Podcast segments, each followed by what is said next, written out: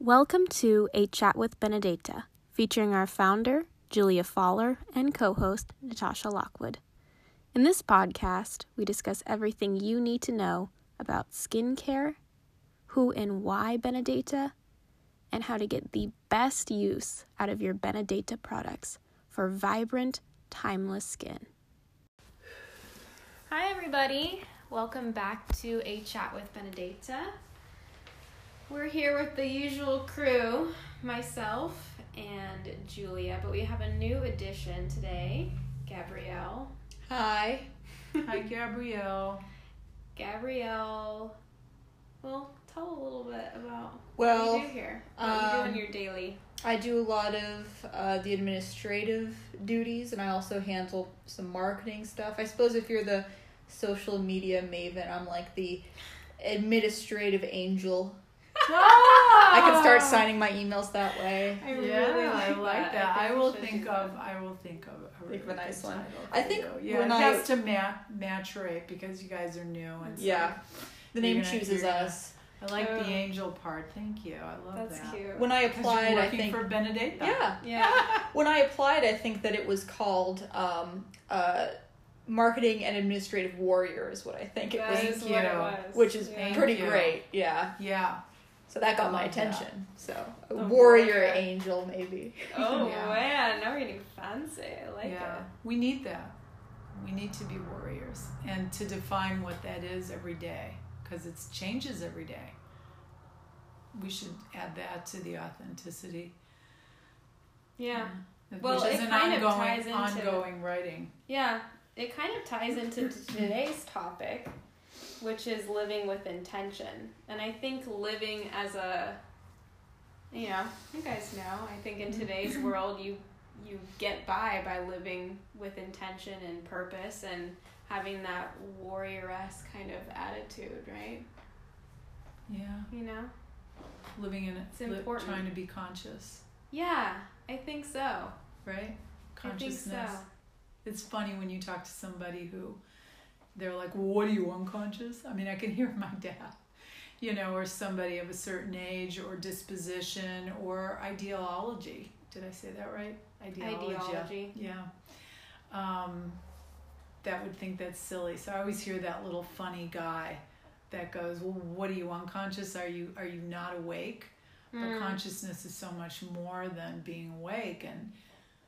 talking about setting an intention. I love those people that will start a practice or, sit in yoga class maybe before or after and say, let's just set an intention for the day. Yeah. I love that reminder.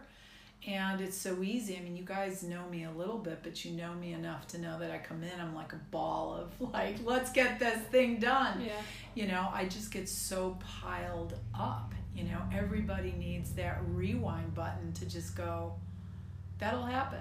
There'll be that. I will appreciate that, honestly, to just chillax, without a judgment attached to it, right? Isn't that something to be mindful of when we talk about setting an intention, that you're not going to someone and going, wow, you need to chill, Nobody wants to hear it, even if it's super true, right?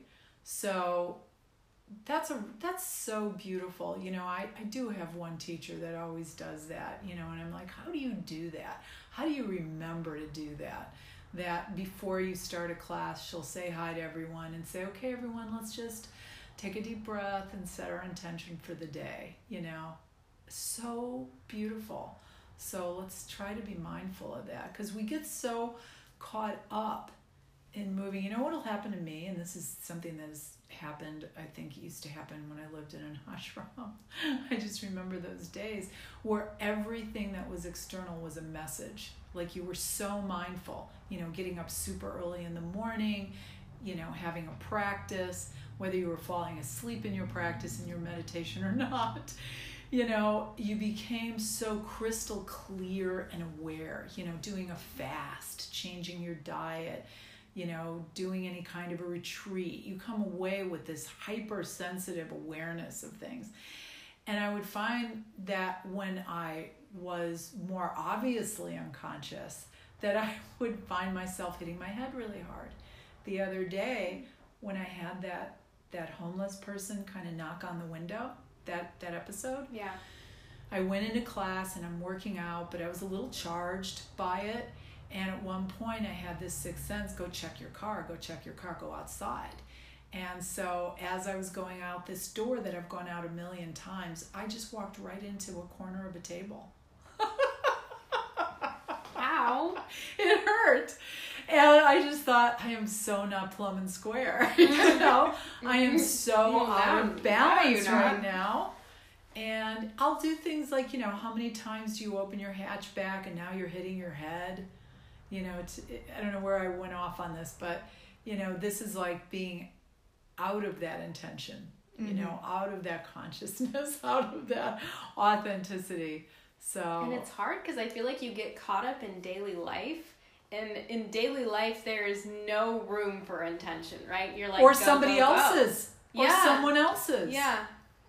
When I was younger, I constantly sort of found myself taking on sort of the missions of other people, if that makes sense. Mm-hmm. Like, especially when I was, you know, early college, I would go throughout the day and then I'd talk to people and then I'd get so invested in their sort of direction that they were going in their life or even just in their day that I would completely lose my own sense of what I was doing, and I basically was adrift until I took a meditation class in my senior year of college. And it was $50 a month, I think, and I was kind of broke at the time, so I didn't really commit to it for the full year, but for about 6 months I consistently earned the money so I could go, and it was the first time in my life where I went to meditation ever. And then sort of the wonderful woman who taught it, she was about, you know, 100 years old, but very approximately, but very spry, very, very zen. Yeah. And she would say things like, okay, well, you're gonna sit with your back against the wall and just come to an intention for yourself without the influence of what other people want your intention to be.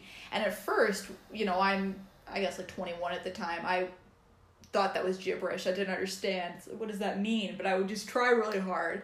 And eventually I sort of figured out that it's not so much, it's sort of finding a middle ground. It's not along a binary, right? It's not either you're unfocused or you're focused, or you're not intentioned or you're not. It's more finding a balance between being completely adrift mm-hmm. or being so hyper-focused on, you know, society, life, money, work, and being so hyper-focused that you can't find any sort of balance within yourself. It's finding the middle ground between there, where you have a goal, but a goal that's healthy, and so you have direction, you're grounded, but not suppressed. And that's something I still struggle with all the time. That's hard. Sure. Yeah. But who's a yogi? I was never a yogi. Mm-hmm. So I lived with yogis. I lived with people that would get up, you know, if I had to get up at 5:30, they were up at 4:30, already sitting straight, their spine straight, sitting there, eyes closed. You know, I'd get done way before them. You know, I'm ready for my day, let's get going. And they're still sitting there. I was just, but you know, we don't know what's going on behind closed doors. There is something to be said about walking into an environment with other people that have the same objective, right? Mm-hmm. So I bet when you went to those meditation classes, just walking in, you could just kind of get the dust off from your day and just feel like you were a piece. I think that's why churches feel so good to so many. I mean, it became, for me, vibe. There's a vibe because there's a singular intention. So talking about intention, people walk in and you can feel that. You may not like what the guy has to say, you know, if you dissect it. But the collective spirit, you know, for years I went to midnight mass on Christmas, just for years, you know. I'm being raised Catholic. I didn't, you know, I wasn't very much enamored with the religion anymore, you know, for many reasons, but it made me very thirsty to want to know truth, you know, if anything. But I just loved the smell. So it's hard to get that out of you, you know, if you've gone into a Catholic church and smell, you know, the incense and the frankincense and myrrh. It's just very kind of, you know, there's something antiquated and mystical. So I do think we like to keep the company of truth seekers, you know. And I think that was really important when I was younger, that it came very clear to me that I didn't want to associate with people that weren't of that nature somehow. Because you are the company you keep. I've said this to my children their whole life, you know. You are the company you keep. Keep the company of saints. You know, they were cuter and more receptive when they were really little. They were like, yes, mama, you know, and just look up at me with their big eyes like, okay, you know. It's really different as, you know, you learn your life, you know, who your tribe is, you know. And boy, that really just brings us to something we talk about an awful lot, and that is building our community and building our culture. You know, we're all really excited about moving in a direction of having our own website that's really about community and serving people, and having other people that are in service to the planet, to each other, wellness companies, farmers, you know, food providers, so many, you know, that are really, I mean, that's kind of our tribe. That's who we want to hang out with, right? Mm-hmm. And we want a message of truth, not just marketing. And I think, you know, the reason the podcasts are important is just to really get to the core of who we are as human beings, but also who we are as a company. And what our end goal is, because, you know, we want to have fun here. And, you know, we've seen what it's like to have to deal with all the supply chain and what's going on this week with that. So this is kind of a nice union to come together in a podcast and not have to deal with, you know, the company that can't be accountable for giving me a shoddy product, and then I deliver that to my customer and they look at me and go, how could you give us a label that looks like that? I didn't do it. I'm not a label company. It wasn't my intention to do that. So I get caught up, and you guys have seen this. I get caught, you especially because of yesterday, you know, I get caught up in the indiscretion of others, that I expect them to treat me the way I would absolutely treat them and my customers, right? And the fact that people, oh, I'm sorry you feel that way. Sorry you're disappointed on something we didn't tell you was, you know. It's a shame, you know, because every little piece of what we do here at Benedetta, the intention is to make it lovely. You know, thank goodness that the products remain the way they are, but I have little control over whether I could get a pump, even though I ordered it 7 months before I needed it, you know. There's just business in itself could be challenging. It is challenging, let's face it, it's challenging. So it puts you in a place of mindfulness. And there are two ways to look at this. You can set out to be just as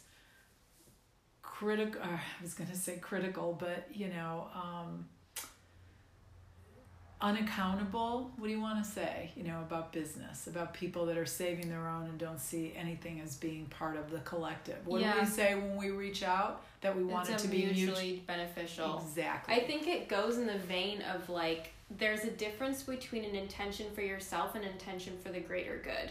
Mm-hmm. You know, when we cultivate a community, we want people who don't think of themselves only. They think of themselves and they think of the collective good at the same time. I think that's a really big, important distinction, that, like, setting an intention goes beyond you. It goes beyond, you know, I have my fake blinders on right now, but it goes beyond just what you want for your selfishness, or, you know, people are inherently selfish, it's part of it, but you're thinking beyond what you're getting out of it. You're doing something good for someone else.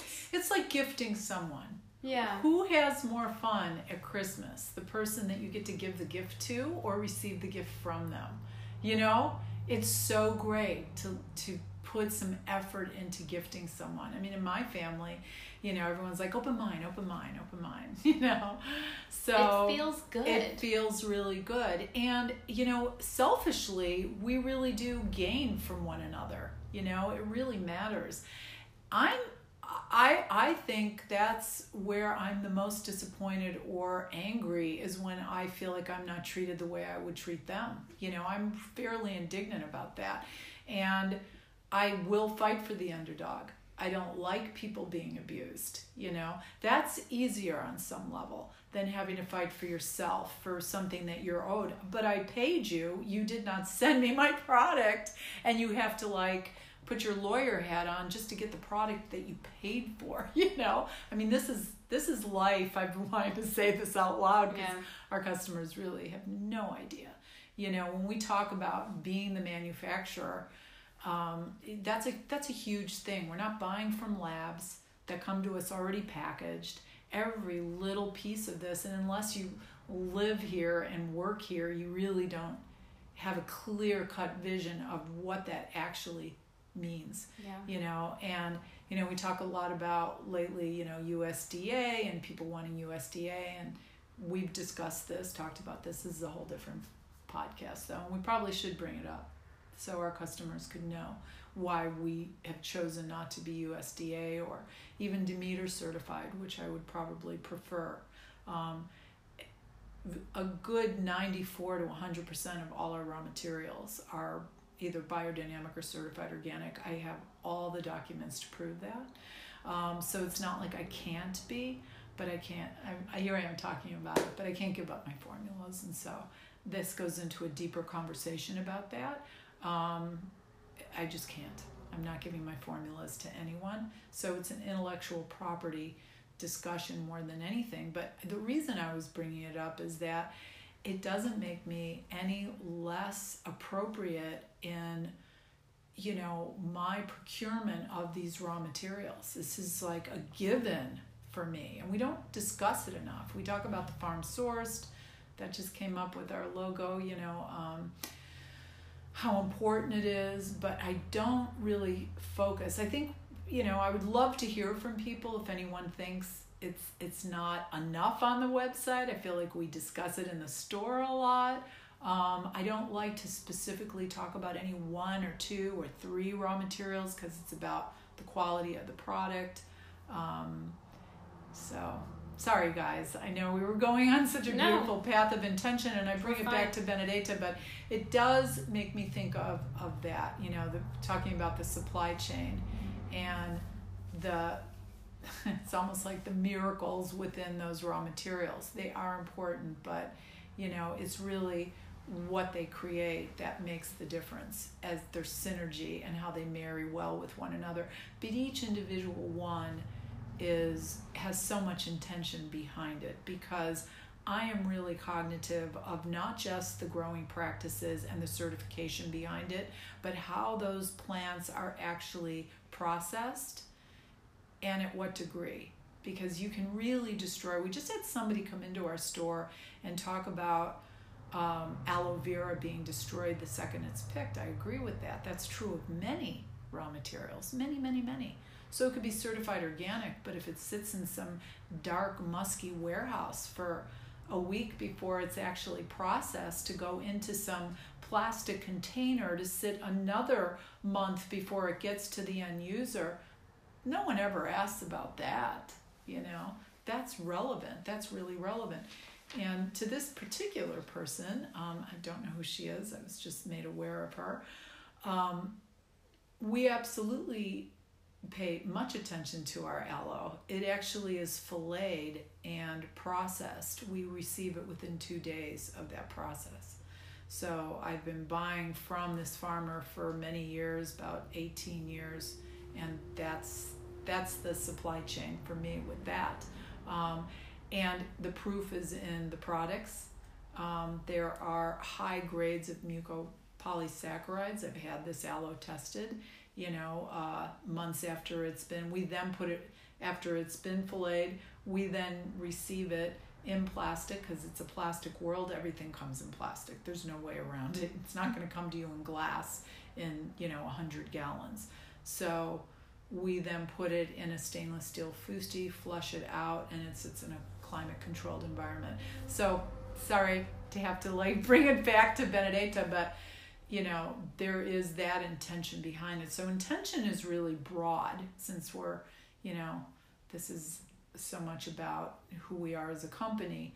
You know, intention, when you first told me just before we got in here that we were going to do the intention, I immediately, or talk about mindfulness and intention, I immediately thought about the practice of formulation. And the practice of formulation has everything to do with setting an intention. I could be worried about something that's sitting in customs, you know, before I go into that room.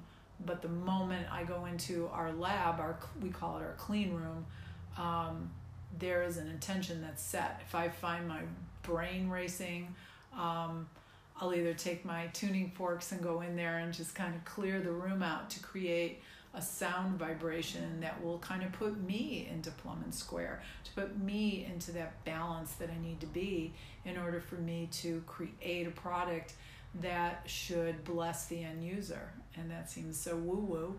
No, crazy, that's an intention. But it's an intention. And there was an intention behind calling the company Benedetta, which I could have called it Blessed. I thought maybe a little too out there, but it's really no different to any Italiano that happens to walk by and go, ha! And it happens to be a very common Italian name. So there's many women named Benedetta. So it's just, it really does fit in. It really does fit in. And you're the angel. So aww, that I am the angel. She just gave herself that. I love that. That was cute. You know, it's really about being a warrior and being grounded. Yeah. It's not about having some kind of, this is a very practical line. This is a very practical company. And authenticity and setting your intention is very practical. And it's very tangible. Yeah. And you know what's interesting is you were talking about, I'm sorry to keep going on tangent, bringing back to Benedetta. But no, I think that's extremely relevant. Because I think that a lot of times, a lot of people have the same sort of idea about companies that are holistic like we are. The same idea that they have about artists. Where it's like, oh, it just springs fully formed from rainbows and dreams, and it's not you don't have to go through anything hard. But the reality of it is it's not mutually exclusive to have problems with labels and to have problems with suppliers and to have shipping concerns, while at the same time also still being a holistic company that lives the intention that we also preach. It's not just a marketing scheme, it's not just the packaging or the aesthetics, it's also living that truth. And I think it's not really realistic or really long-term helpful for people to pretend that it's possible to sort of live that sort of intention without any sort of outside problems, because that's not the reality of it. That's not the reality. And from whether it's a larger company, a smaller company like us, or just on the individual level, we're always going to have to at some point either compromise or deal with outside influences of living pragmatically in this society, while at the same time being able to break up that space for ourselves to have our intention and be true to that and to our own integrity. That's a super good point. Which I think we do, and I genuinely believe that we do. And I think we're human. We're human. Yeah. Yeah. But people we're speaking to that, and that's where the warrior comes in. Yeah. Because and that's something that's been coming up for me an awful lot in these years. And I know people are seeing me write about that. And, I'm really trying to come from a place of authenticity and love.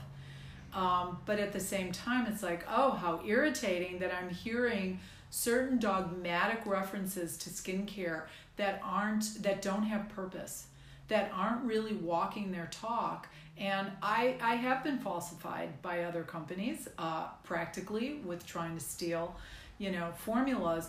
But moreover, idea, concept, language, authenticity, and intention that people will grab onto. Oh, farm sourced, kind of like that, going to use it.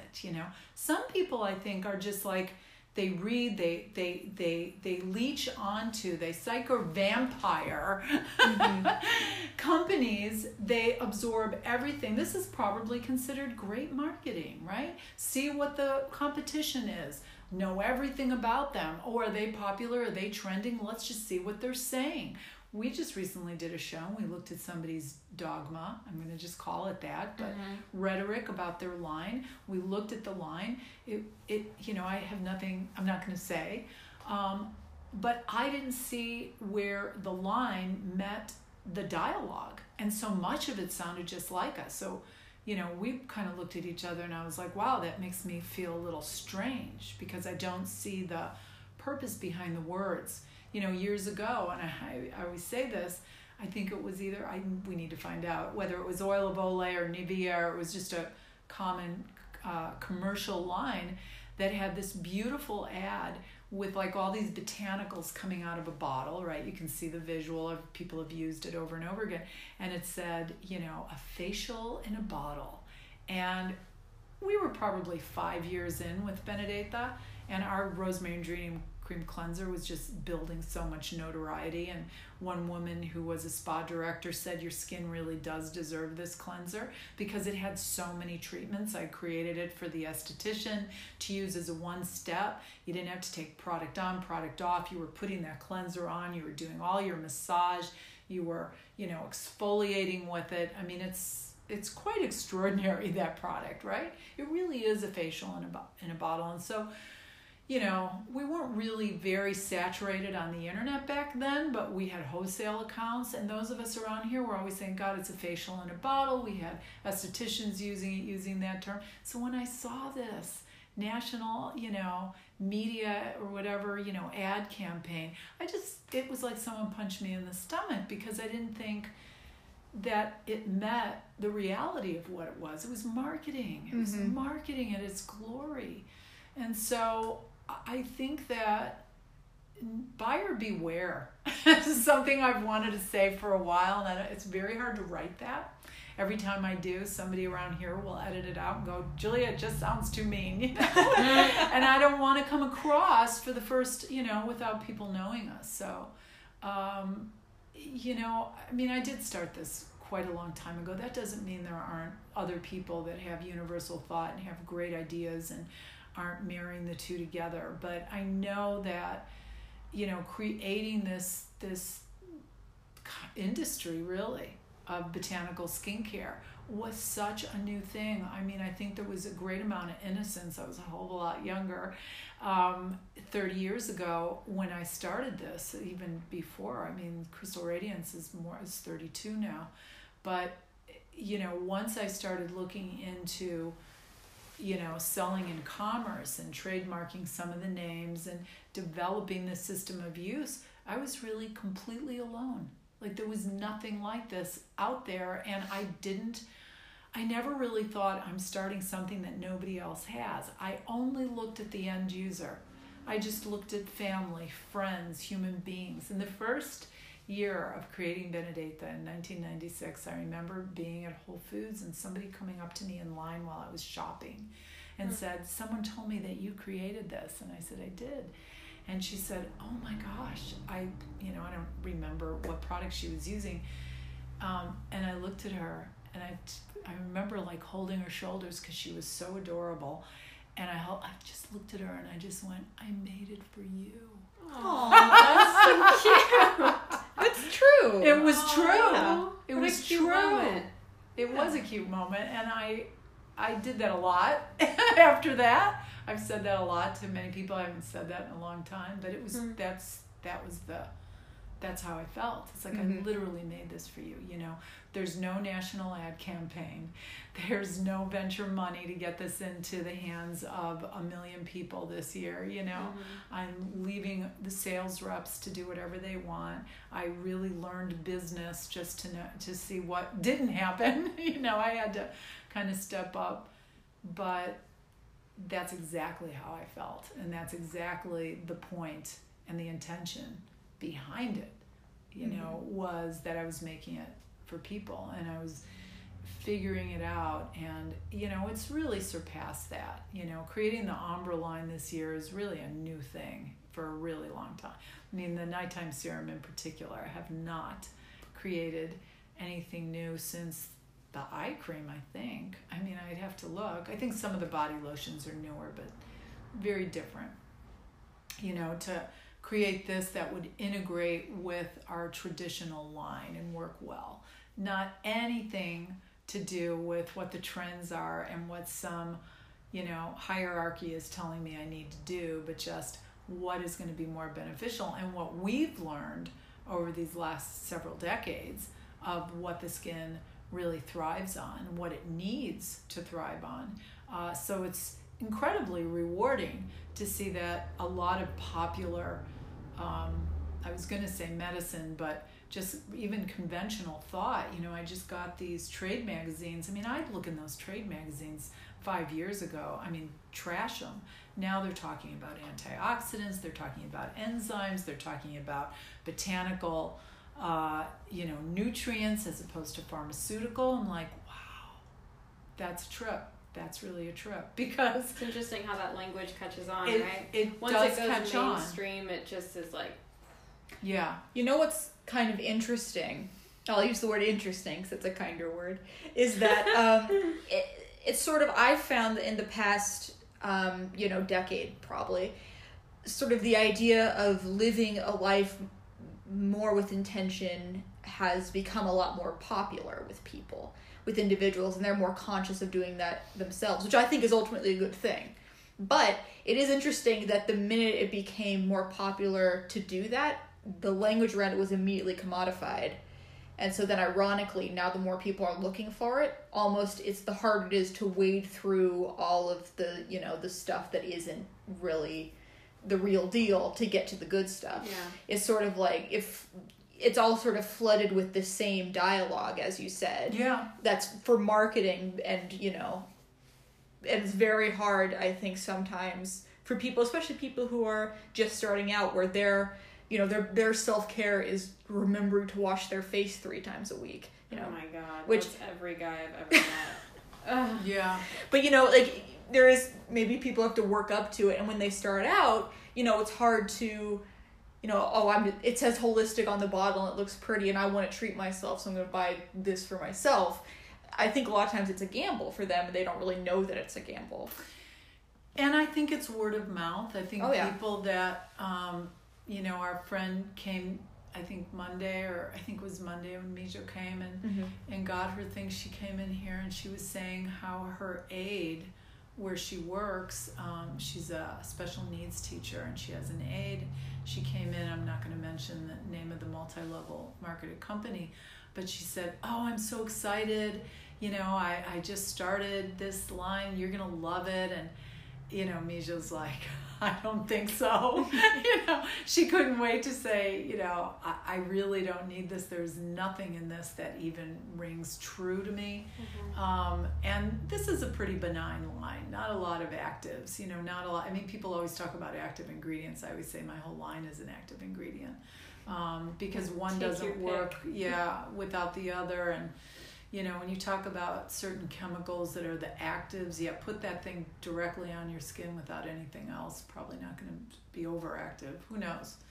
But yeah, again, buyer beware. You know, no. And that, you know, speaks to, you know, your cover letter when you came to this company that really reeked. You know, you were looking at who we were as a company and that we had some longevity, and really, I guess, intuitively, because without really knowing who we are, felt that we weren't like some of the opportunists out there. And I mean, there's nothing wrong with people taking an opportunity. You know, you make a lip balm, you share it with all your friends and family during Christmas. Everybody loves it and encourages you to sell at the local farmers market. Now we have farmers markets everywhere, right?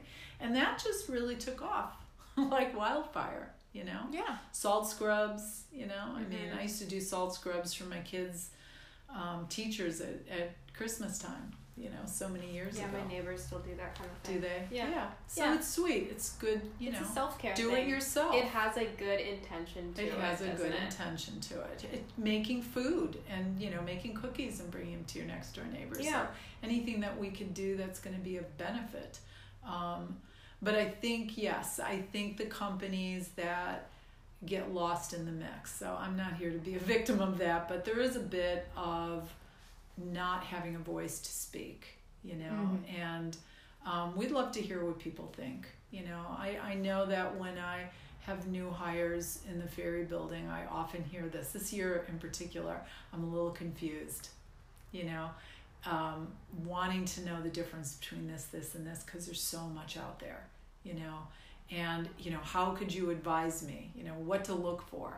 I think you just have to feel it in a way, you know. I think that the companies should have a purpose and an intention behind what they do, that there's plenty of, everybody wants to know, oh, tell me what, you know, neroli is good for, because we name something neroli. I think we brought this up in another podcast, but it's really more than that. You know, it's the DNA of the product, and it's how the product works well with the other products. You should ask plenty of questions, and hopefully we'll raise many of them while we create our own magazine, digital magazine, and create our own community with intention, and interview people that, you know, are makers of really good probiotics, and people that, you know, grow burdock stuff, and people that are, you know, conscious about how they think, how they play, who they are, who they want to associate with. You know, we all know what it's like to get on an elevator and you get off the elevator and you feel like crap. I remember having somebody say that, one of my teachers, in kind of a gathering. I had gone from North Hollywood to Malibu, and in the time of day that the bus was just completely loaded with people, and I was happy and excited when I got on the bus. By the time I got off on my last stop, I felt like I was filthy dirty, and I ran right into this, I didn't even eat, and I ran right into this little gathering, and the man that was speaking, he was an Indian man, and he was talking about the elevator thing, and I thought, well, I just got off a bus, you know, and I don't know what people were thinking on that bus, but I sure felt like I had somehow absorbed. You felt drained? I did. I felt completely drained. Isn't that interesting? And that made me aware of my own mindfulness. And then going into a group, which reminds me of you going into your meditation group of like-minded people, that it didn't take long before the smile was back on my face. Yeah. And all that other stuff just went away. But I was really young at that time, and I remember feeling imperviable, you know, like nothing could touch me. I had this outer shell and I was protected, and it's not bad to feel that way, right? But that we need to be cognitive that the person who's next to you could be completely different than who you are. You know, not to be afraid of them, but that the way we think and the energy that we emanate makes all the difference, you know? So again, I'm thinking Benedetta and how, you know, if I'm going to create this for you, what's the best I could do for you? You know, look how you guys can probably perceive how I am about little nitpicky everything, right? Imagine how I am about the products. I've been in the middle of production that took a week to schedule, and in the middle of production, I open up a raw material that's just not what it should, and everything stops cold. You know, it's not bad. It's just not where it should be.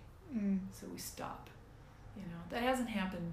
Hardly that ever happens, you know, but if it can't be what it needs to be, and you know, here's the thing, we're all so very different, you know, as close as the stars are in the sky, they look like they're right on top of each other and they're all the same and they look exactly the same.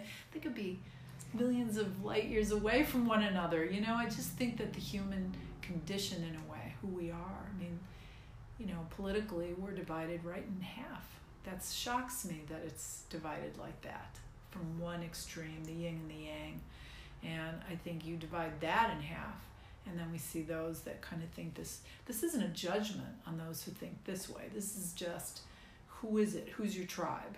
Who's your community? What do you want to be part of? We're really lucky here in Sonoma County, you know, in Northern California, and California in general. We happen to be a culture of people generally. And you guys are super young, but I can tell you, you know, that we've always been 2/3 of that health and wellness industry. You know, that those who think, you go to Los Angeles, it's you know, the idea that we have juice places. There were always juice places in LA. There were always juice places up here. It's not that pressed juicery has become so popular, you know, and it has. That was another kale pressed juice, you know. It's not, you can't just have juice, it has to be pressed. And and then even buyer beware with that. This is what I'm writing about in the part 2 of the authenticity blog, is, and then we can talk about that again too, which this all ties in, you know, talking about, you know, you had one restaurant that had kale, you have a billion.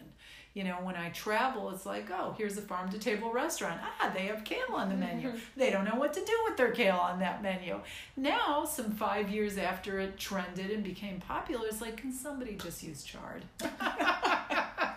Could somebody please just think a little different, think outside the box, you know? I mean, for those of us within that health food kind of realm and growing up in that realm, it's stunning to us when St. John's wort tipped overnight because 2020, about 17 years ago, did an expose on, you know, serotonin uptake nutrients that come out of St. John's wort, right? Mm-hmm. Within like no time at all, Centrum had a, probably shouldn't mention people's names, but there was a major, I think it was Centrum that came out with this whole herbal line. You know, there've been farmers and, you know, herbalists that had product on the shelf for a good 20, 30, 40 years at that point. Nobody had any recognition for the work that they had done to that point. But, you know, so it's just interesting. And the caliber of quality is you know, far better for those that have done the research and that understand the botanical and how to, you know, either whole herb or isolate it. You know, they're the ones that know what they're doing. So, yeah, I think it does all boil down to, you know, we're all different and we live in a very trendy world of just the status quo and what's popular, you know, what's on Goop. Yeah. What's on Goop. By the way, I'll say this is my podcast. We've made our due diligent attempt, because we looked at Goop. Goop, if you're listening, we are trying to get in touch with you. Email us and back. It's been hard. Yeah, so all I can say about that just is say if no you don't or want yes, people to submit who they are and be part of your, what is it, six pillars of health and wellness. Pillars. Basically. So we meet your six pillars and we exceed them. Yeah, we call you on your six pillars.